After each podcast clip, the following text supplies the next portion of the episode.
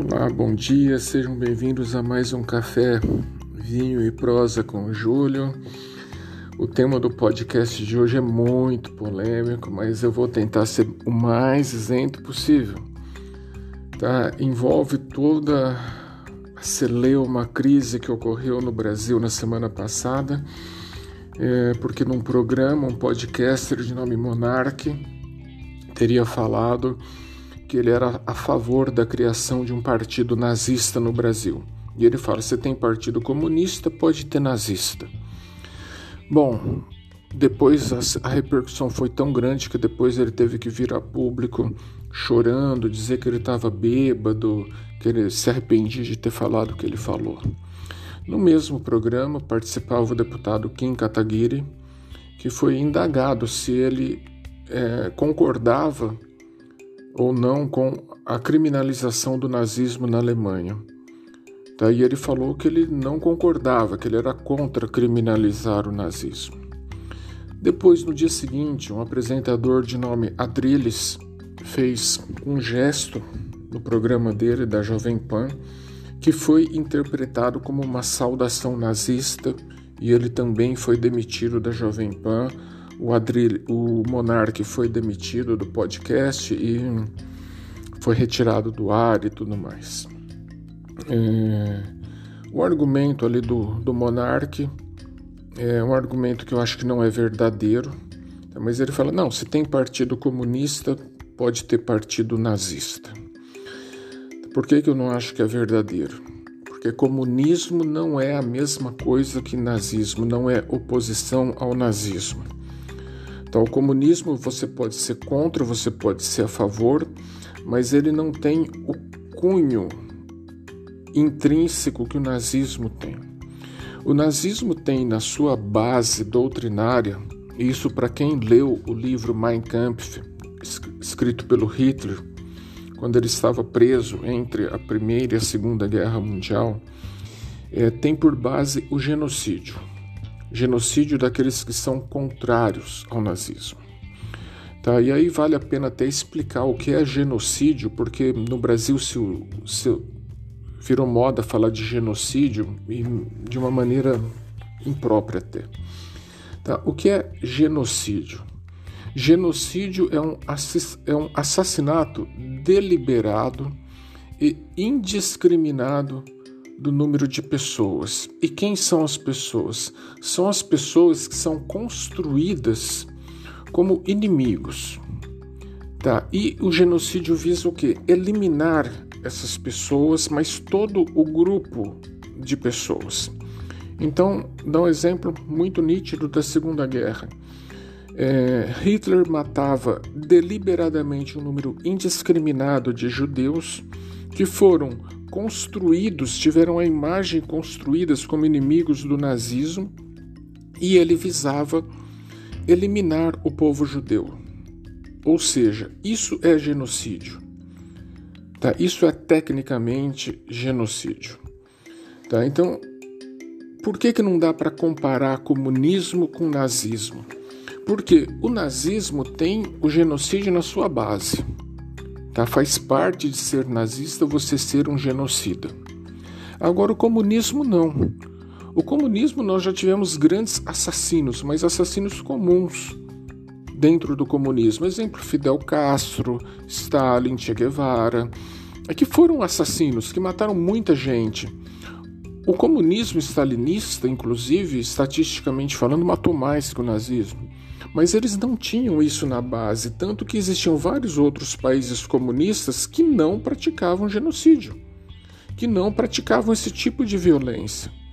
Tá? Então, o, o, o, comunismo em si é uma ideologia tá? que vem lá desde Marx. Está certo que existem alguns erros terminológicos no comunismo, como os fins justificam os meios essa frase que ficou muito, muito famosa, tá? mas eu diria o seguinte: o comunismo ele é, ele é um erro é, sobre o aspecto econômico, sobre o aspecto social, ele tem uma parcela de utopia muito grande, tá? mas mesmo assim ele não se compara ao nazismo, que tem o genocídio em sua base de ideias, em sua base de formação. Tá? Eu, particularmente, não sou comunista, sou contra o comunismo, sou contra o socialismo. Tá? Eu posso dizer isso, você pode dizer, qualquer pessoa pode dizer. Agora, daí fala, não, nazismo, o nazismo tem outro padrão, tem outro, outro viés. Tá? O viés da destruição, da morte indiscriminada e destruição de um povo que é dito como inimigo da, da, da sua parcela. Tá? Então, ou seja, o nazismo é algo repugnante, eu diria. É, quem já teve oportunidade de visitar a Alemanha sabe que a Alemanha é um país maravilhoso, Berlim é uma cidade linda, é, mas vale a pena conhecer alguns detalhes ali da cidade, inclusive os guetos, onde os judeus eram colocados antes de serem transportados para campos de concentração. Tá? Era uma coisa completamente absurda, as pessoas eram cercadas e isoladas como animais. E depois, quem já teve oportunidade de conhecer um campo de concentração, tá, vai ver o grau de barbaridade do que se praticava ali. Tá, é, recentemente, os gestores do campo de Auschwitz, na Polônia, que foi o maior campo de concentração, proibiram, porque muitos turistas iam visitar o campo e tiravam fotos no trilho de trem que era a entrada do campo de concentração. Então aparece fotos de pessoas postando em seus perfis de internet, rindo no trilho de trem, fazendo sinal de, de vitória, de positivo. Tá? E isso foi proibido por quê? Tá? Porque mesmo sendo uma situação de turismo, se considerou que aquilo poderia o quê? incentivar o nazismo. Tá? Mesmo que a longo prazo, é, é uma, é uma questão subliminar e aparecendo aquilo como sendo bom. Tá? E você fazendo um sinal positivo em um lugar onde, que é vinculado à morte, ao extermínio de pessoas, pode ter esse efeito subliminar.